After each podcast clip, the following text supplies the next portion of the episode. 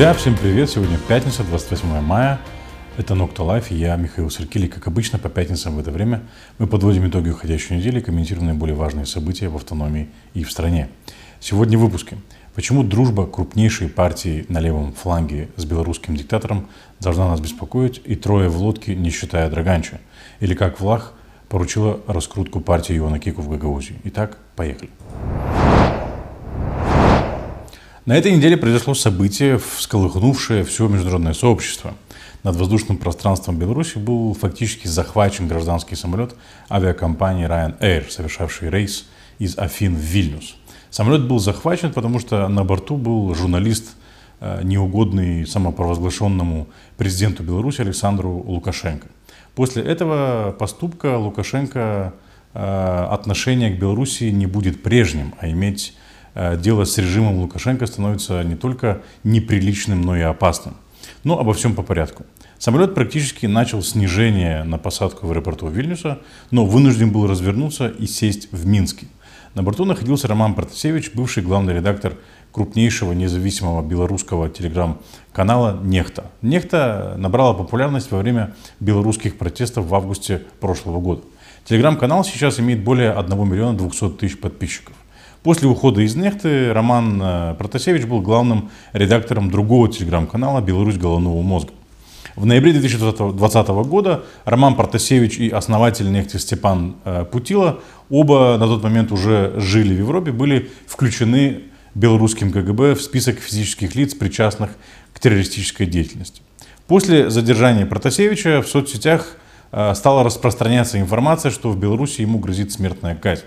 В Беларуси действительно предусмотрено наказание вплоть до смертной казни за террористическую, э, террористическую деятельность. Но на данный момент э, Протасевичу, как и Путила, не предъявили, не предъявили обвинений в терроризме. Почему Лукашенко арестовал Протасевича и жаждет арестовать Путила? Все понятно. Эти два молодых человека представляют самую активную часть белорусской молодежи, которые смогли создать и развить крупнейшие независимые СМИ в Беларуси которое было рупором и координатором белорусских антилукашенковских протестов в августе и осенью прошлого года. И это показывает дикость сложившейся ситуации. Это никакие не террористы. Что они совершили? Ничего. Они создали телеграм-канал, в котором критикуют белорусские власти и призывают к смене режима. Какие они террористы? У нас в стране есть много людей, организаций и СМИ, которые делают то же самое, но никто за это не объявляет их террористами. Эти молодые люди хотят жить в свободной стране. В Беларуси очень много хорошо образованной молодежи. В Беларуси 80% населения живет в городе. Уровень урбанизации и образования в Беларуси очень высок. В Беларуси огромный нереализованный потенциал, потому что страной управляет диктаторский режим, который ограничивает не только политические и гражданские, но и экономические свободы. И большое количество молодых людей, таких как основатели телеграм-канала «Нефть», хотят жить в свободной и экономически развитой стране. Сегодня нет никаких объективных причин, почему Лукашенко должен оставаться у власти. И разговоры о том, что без него все развалится, это бред и выдумки, которые продвигают сами, э, сам Лукашенко и его свита.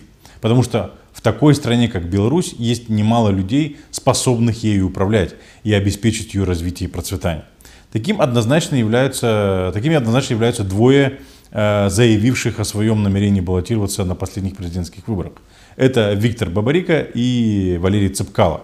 Бабарика был президентом правления э, Белгазпромбанка, дочки российского Газпромбанка в Беларуси. А Цепкало – основатель белорусского IT-парка, одного из самых успешных в Восточной Европе. В этом парке было создано много успешных IT-компаний, представленных так, также в Силиконовой долине или Кремниевой, как ее правильно называть. Бабарика и Цепкала Лукашенко не допустил до выборов, но Лукашенко допустил Светлану Тихановскую, жену Сергея Тихановского, основателя и ведущего YouTube-канала «Страна для жизни», будучи уверенным, что он выиграет выборы у женщины. Сергей Тихановский, как и Виктор Бабарика, сидят в тюрьме. Оба они сидят фактически за то, что объявили о своем намерении баллотироваться. Цепкало успел бежать из страны. Устроив, э, устранив своих главных э, конкурентов, извините, Бабарика, Цепкала и Тихановского, Лукашенко все равно проиграл, несмотря на то, что был уверен, что выиграет у женщины. По данным оппозиции и по э, небольшому количеству протоколов, которые были опубликованы участковыми избирательными комиссиями, выборы выиграла Светлана Тихановская. Но белорусский ЦИК нарисовал победу Лукашенко, не представив никаких доказательств его победы. После чего, естественно, начались протесты. Для подавления протестов Лукашенко стал применять самое настоящее насилие. Сегодня власть Лукашенко уже не держится на доверии граждан, а исключительно на насилии. После того, как ему удалось подавить протесты, внутри страны Лукашенко начал охотиться за теми, э, в ком видит самую большую угрозу своему режиму, за основателями крупнейшего оппозиционного СМИ. Желание Лукашенко арестовать этих ребят настолько велико, что он э, пошел на похищение гражданского самолета, пролетавшего транзитом через э, воздушное пространство Беларуси. Операция по захвату самолета была совершена по приказу Лукашенко. То, что совершил Лукашенко, есть акт государственного терроризма. Чтобы понять это, надо разобраться в нескольких деталях. Рейс авиакомпании Ryanair совершал рейс из Афин в э, Вильнюс со 120 пассажирами на борту, среди которых был Роман Протасевич и его э, девушка Софья Сапига, гражданка России, которая была арестована вместе с Романом. Практически, извините, на вылете из воздушного пространства Беларуси в воздух был поднят истребитель, который вынудил самолет Ryanair развернуться и совершить посадку в Минске. На снимках видно, что самолет Ryanair был ближе к аэропорту Вильнюса и уже практически снижался на посадку. Э, поэтому не было никакого смысла разворачивать самолет и лететь в Минск, который был намного дальше, чем аэропорт Вильнюса. Для проведения этого террористического акта Лукашенко придумал легенду о том, что самолет якобы заминирован. После посадки в Минске Самолет обыскали и, естественно, никакой бомбы не нашли. Но нашли Романа Протасевича и его девушку и сразу же их арестовали. В 12.30, сразу же после вхождения самолета в воздушное пространство Беларуси, белорусский авиадиспетчер сообщил, что самолет заминирован и потребовал от пилотов посадить самолет в аэропорту Минска. На вопрос пилота, откуда информация, диспетчер ответил, что служба информации получила имейл. После давления, оказанного на пилотов, по сообщениям некоторых СМИ, давление оказывалось в том числе и поднятием в воздух истребителей, самолет Ryanair был вынужден сесть в Минске. На следующий день директор департамента по авиации Министерства транспорта и коммуникации Беларуси Артем э, Сикорский зачитал сообщение, якобы отправленное движением Хамас, где сообщается, что на борту самолета Ryanair, э, того самого, который захватил режим Лукашенко и и в котором летел Роман Протасевич, находится бомба. Имейл, якобы отправленный движением Хамас, попал в распоряжение СМИ. Но почему-то время получения имейла 12.57. Это на 27 минут позже, чем время, когда авиадиспетчер сообщил пилотам о том, что самолет заминирован. 24 мая вечером Хамас заявил, что не имеет никакого отношения к сообщению о минировании самолета авиакомпании Ryanair, которое днем ранее якобы получили власти Беларуси. Также Хамас добавил, что не используют такие методы и что власти Беларуси используют архаичные методы. Ну, если для Хамаса, который бомбит э, израильские города, методы Лукашенко архаичные, тогда представьте уровень деградации Лукашенко. Реакцию мирового сообщества, э, реакция мирового сообщества, извините, была незамедлительной и гораздо более жесткой, чем выражение озабоченности. Европейский Союз закрыл воздушное пространство для белорусского государственного авиаперевозчика Белавия. Это же сделала и Украина. Европейским авиаперевозчикам порекомендовали не летать в воздушном пространстве Беларуси. Почему на этот раз Европейский Союз не ограничился выражением озабоченности? Все просто. Лукашенко захватил гражданский самолет европейской авиакомпании с гражданами Европейского Союза на борту, чем подверг их опасности. Захват самолета Ryanair сделал ситуацию в Беларуси вопросом внутренней политики для Европейского Союза. Никто не знает, что в следующий раз может выкинуть этот выживший из ума диктатор. И какой еще опасности он может подвергнуть граждан ЕС в самой Беларуси или за ее пределами своим стремлением расправиться с противниками своего режима. Почему эта ситуация важна для нас? Дело в том, что у нас в стране много любителей Лукашенко. К рядовым гражданам претензий нет. Я все понимаю, российская пропаганда делает свое дело. Но среди любителей Лукашенко у нас целая партия и очень крупная, которую возглавляет Игорь Дадон. Недавно, после жестокого подавления протестов в Беларуси, Дадон полетел к Лукашенко поддерживать его и восхититься тем, как он справился с ситуацией.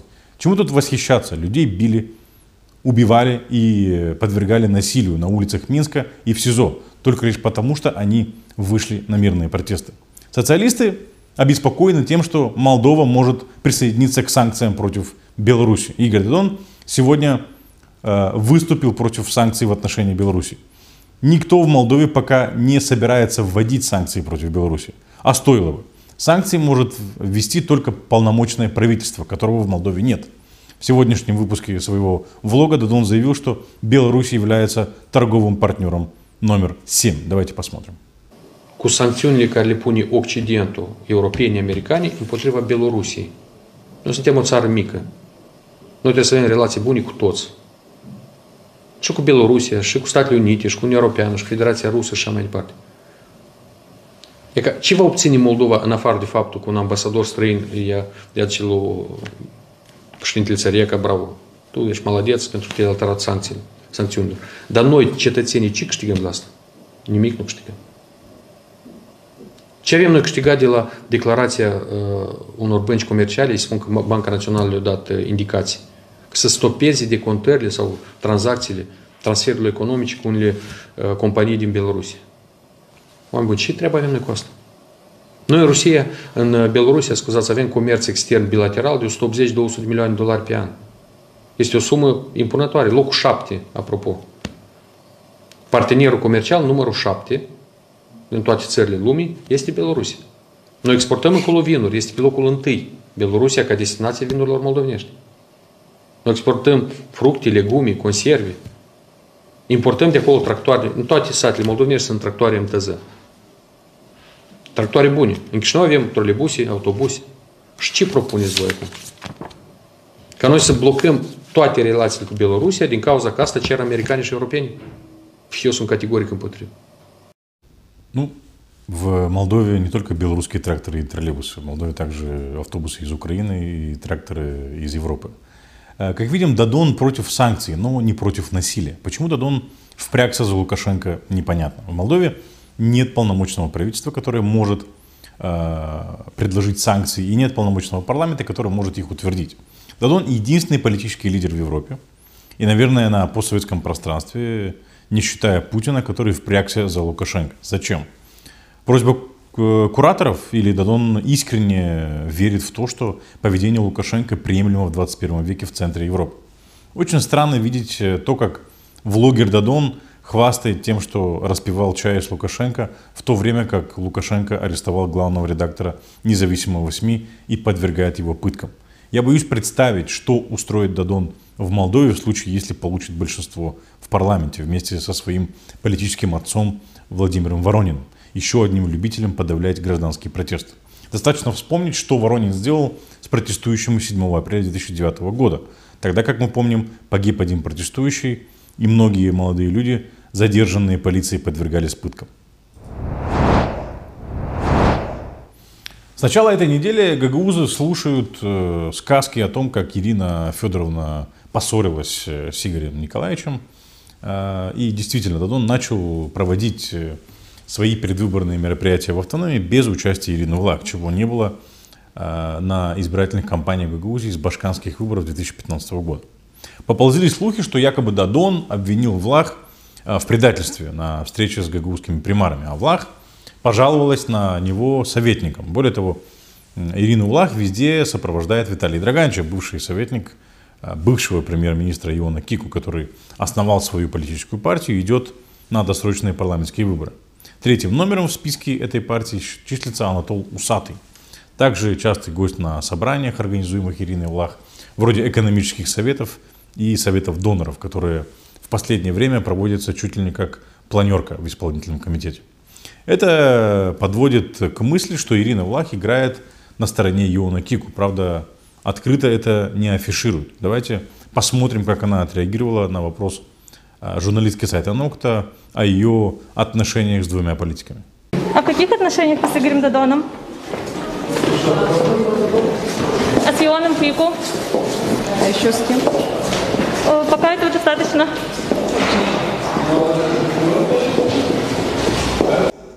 Пока людям скармливают историю про разрыв влаг с Дадоном, социалисты в Гагаузии продолжают играть на стороне Ирины Влах.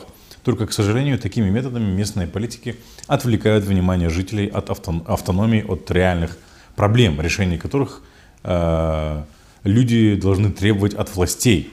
Э, поссорились ли Влах с Дадоном, помирились ли, нам от этого ни жарко, ни холодно. Это никак не влияет на нашу с вами жизнь. Сотрудничество Влах с Дадоном ничего хорошего нам не принесло.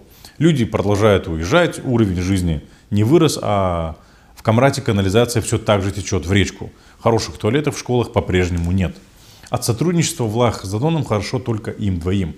Ну и их свите, вовлеченные в коррупцию и незаконные схемы по а, обворовыванию нашей страны. Более того, ни Игорь Дадон, ни Ирина Влах не принимают самостоятельного, самостоятельно такие решения, как поддержка того или иного политика на выборах. И ссорятся, и мирятся они э, вне зависимости от своих симпатий, а по команде кукловодов или кураторов, э, либо э, кураторов из Кремля. Дадон э, с Влах могут ссориться сколько угодно. Их неприязнь друг к другу ни для кого не секрет. Тому есть множество свидетельств. Но как политические фигуры они себе не принадлежат. Кураторы скажут быть в обойме, и ежикам ничего не останется, кроме как плакать, колоться, но продолжать есть кактус. Если Влах носится с партией Кику в Гагаузии, значит есть отмашка сверху. Есть веские основания полагать, что к политическому проекту Кику Дадон и социалисты имеют непосредственное отношение. То, что многие бывшие и действующие социалисты присоединились к партии Кику, а также то, что партия Кику развернула активную деятельность в Гагаузии и Влах ему оказывает всяческую поддержку, является тому подтверждением. Например, сегодня номер три в списке кандидатов партии Кику Анатол Усатый, чтобы э, представить э, свои идеи на экономическом форуме в Кангазе, который модерировала Ирина Лах и который был организован исполнительным комитетом Гагаузии, был приглашен на этот форум. Иными словами, Ирина Влах использовала административные ресурсы Гагаузии для организации мероприятия, где в разгар избирательной кампании выступал кандидат в депутаты от партии Кику. Многие скажут, что Кику и Усатый скорее люди Плохотнюка. Но извините, какая разница, а что Дадон и Влах были не с Плохотнюком?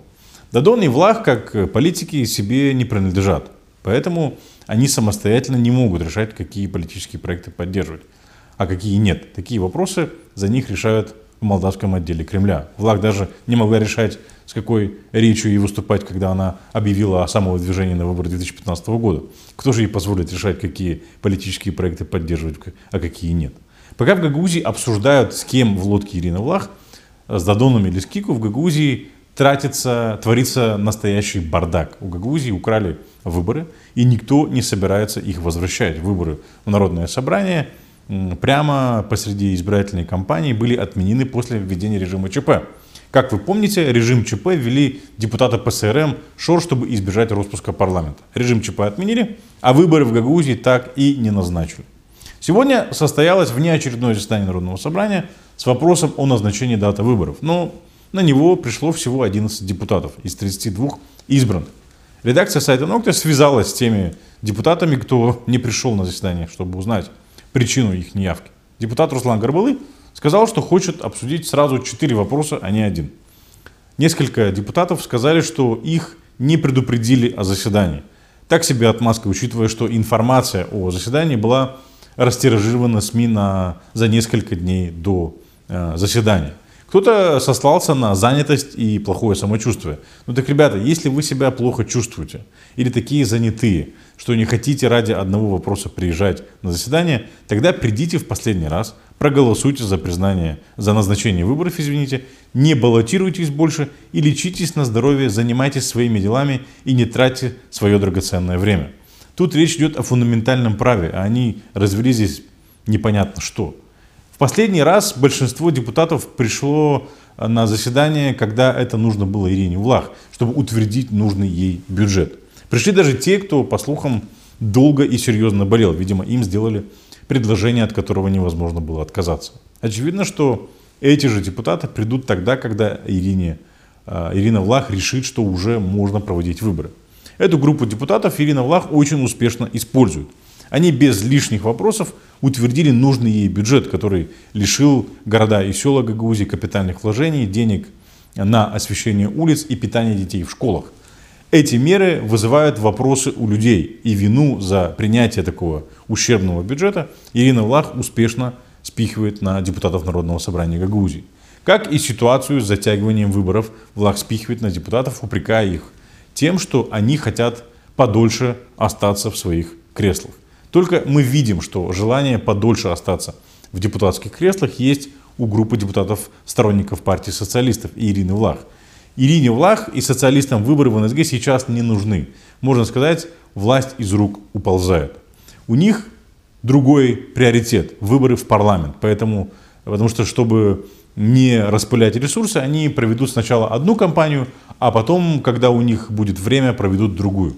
Бюджет Гагаузии был принят с нарушением закона, без публичных слушаний и консультаций с заинтересованными сторонами. Более того, по утверждению вице-спикера Народного собрания Александра Тарнавского, во втором чтении за бюджет проголосовали 17 депутатов, в то время как закон говорит, что бюджет принимается большинством мандатов в Народном собрании. В Народном собрании 35 мандатов. Таким образом, большинство это 18 голосов, а не 17. Насколько нам известно, этот закон был оспорен рядом примарии Гагаузии. И опять непонятно, с каким бюджетом будет жить Гагаузия весь этот год. Пока же Ирина Влах вторую неделю подряд проводит турне по городам и селам Гагаузии, где организует закрытые встречи. Встречи закрытые не только для СМИ, но и для примаров. В Копчаке Влах собрала людей на встрече и буквально закрыла дверь на ключ. Примар села Али Горизан Э, хотел присутствовать, но ему просто не открыли дверь. Давайте посмотрим, как это было. Закрыты двери, да? Не сможем мы попасть на встречу Ложка? Чего? Примар советники не допускаются на встречу Ложка?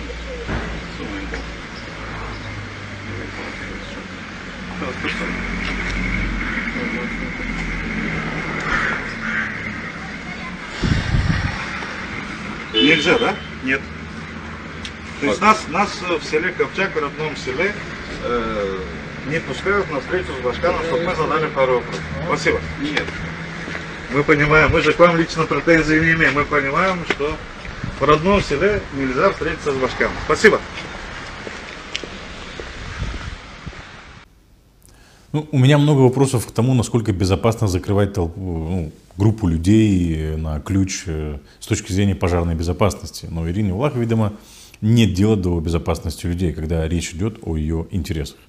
Примар Копчака и десятки жителей села э, прождали Ирину Влах под э, дверьми два с половиной часа, чтобы задать ей вопрос. Но Влах не стала говорить с людьми, а улыбаясь, просто села в машину. А может в Копчаке была не встреча по бюджету, там Ирина Влах встречалась э, в правлении местного и единственного в Молдове колхоза.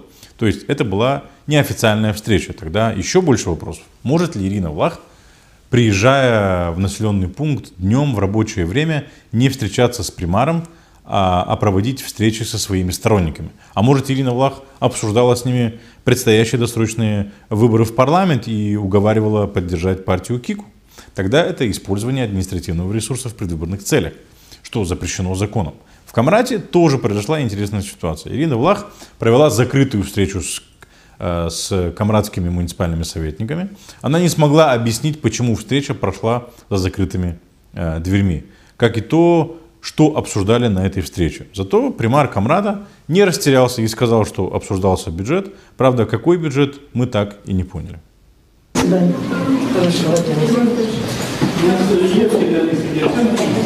Ирина Федоровна, почему вы обсуждаете бюджет уже после его принятия? Почему вы обсуждаете бюджет уже после его принятия? Кто вам сказал, что я обсуждаю бюджет после его Примар города сказал, что будут обсуждаться бюджетные вопросы. Спросите, что, что обсуждалось. А вы не можете рассказать? Примар города вам расскажет. Хорошо. Проводила рабочее совещание. А, одну минутку расскажите нам, что обсуждалось на закрытом совещании Башкана? Не совсем закрытые. Были некоторые э, средства массовой информации, тоже снимали. В основном обсуждался бюджет. Какие... Башкан мне сказала, что бюджет не обсуждали. Бюджет, который уже принят, обсуждался, постбюджет. Не а мне то, что будет сказала, приниматься. Что не обсуждали. То, что было принято уже, то, что вы видели в Народном собрании, депутаты принимали. Я задала такой же вопрос Башкану, почему обсуждается бюджет после его принятия. Она сказала, что бюджет Советники не, не могут принимать бюджет Народного собрания Гагаузии. Но, естественно, что вопросы мы можем задавать. Но это не наша компетенция. Мы можем вам ответить по совету э, бюджета города Камрад. То есть тут без проблем. Но А какие то, вопросы что нас не касается, вы можете мне еще задать даже бюджет Республики Молдова, я не смогу ответить. А какие вопросы задавал совет? Давали, когда будут рассчитаны залгами, другие, то есть эти актуальные темы, потому что у нас нужно завершать строительство дамбы, завершать коллекторы, все эти, все зависит от э, бюджета, тут, который был принят теми 18 депутатами. Почему у нас в стране априори не может быть закрытых собраний с участием местных выборных лиц, где еще и обсуждается бюджет э, Гагаузии, мы подробно объясняли в прошлом выпуске Nocta Life. Если коротко, все эти лица получают зарплату из наших с вами налогов. Они обязаны отчитаться о своей работе, в том числе о встречах, которые оплачены тоже нами. Более того, и заседания местных советов, и заседания исполкома являются публичными и открытыми для прессы. По данным ЦИК Гагаузии, за Ирину Улах проголосовало 92% вышедших на выборы избирателей. Однозначно ее избиратели были и в числе тех, кто хотел ей задать вопросы э, о ее совещаниях в Копчаке, Чешмякёе и Камрате. Но Ирина Улах даже не хочет отвечать на вопросы своих избирателей и журналистов. Ну или не может. Судя по ее ответам, журналисту сайта Нокта общение явно не ее конек. На закрытых заседаниях э, для гагаузов э, Ирину Улах сопровождал э, Виталий Драганча, бывший советник бывшего премьер-министра Иона Кику. Кику, как я уже говорил, недавно создал свою партию, которая участвует на э, досрочных парламентских выборах. И Драганча и Влах даже не пытаются объяснить, в каком качестве этот человек пользуется служебным транспортом Влах и посещает встречи, на которые не пускают рядовых граждан и журналистов Гагаузии. Полный игнор. По нашей информации, на этих встречах Ирина Влах убеждает местных советников сократить свой бюджет. Из-за того, что в бюджете на 2021 год не предусмотрены деньги на уличное освещение и кап- кап-вложения, примарии теряют огромные деньги. Например, по данным депутата Тарнавского, Камрад теряет около полутора миллионов лей в этом году. То есть бюджет примарии муниципия Камрад либо должен уменьшиться на полтора миллиона лей, либо примария должна покрыть эту сумму из собственных доходов. То, что Ирина Влах просит местные советы урезать бюджет в предвыборный период или в предвыборную кампанию, многие называют странным ходом. Эти вояжи и закрытые встречи, которые иногда проходят со скандалом, не прибавляют рейтинга ни Ирине Влах, ни Дадону, ни Кику. Сколько бы Влах не моталась по населенным пунктам, она не сможет объяснить людям, почему у детей забрали питание, а члены исполкома продолжают получать по 20 тысяч, не показывая результативности своей работы.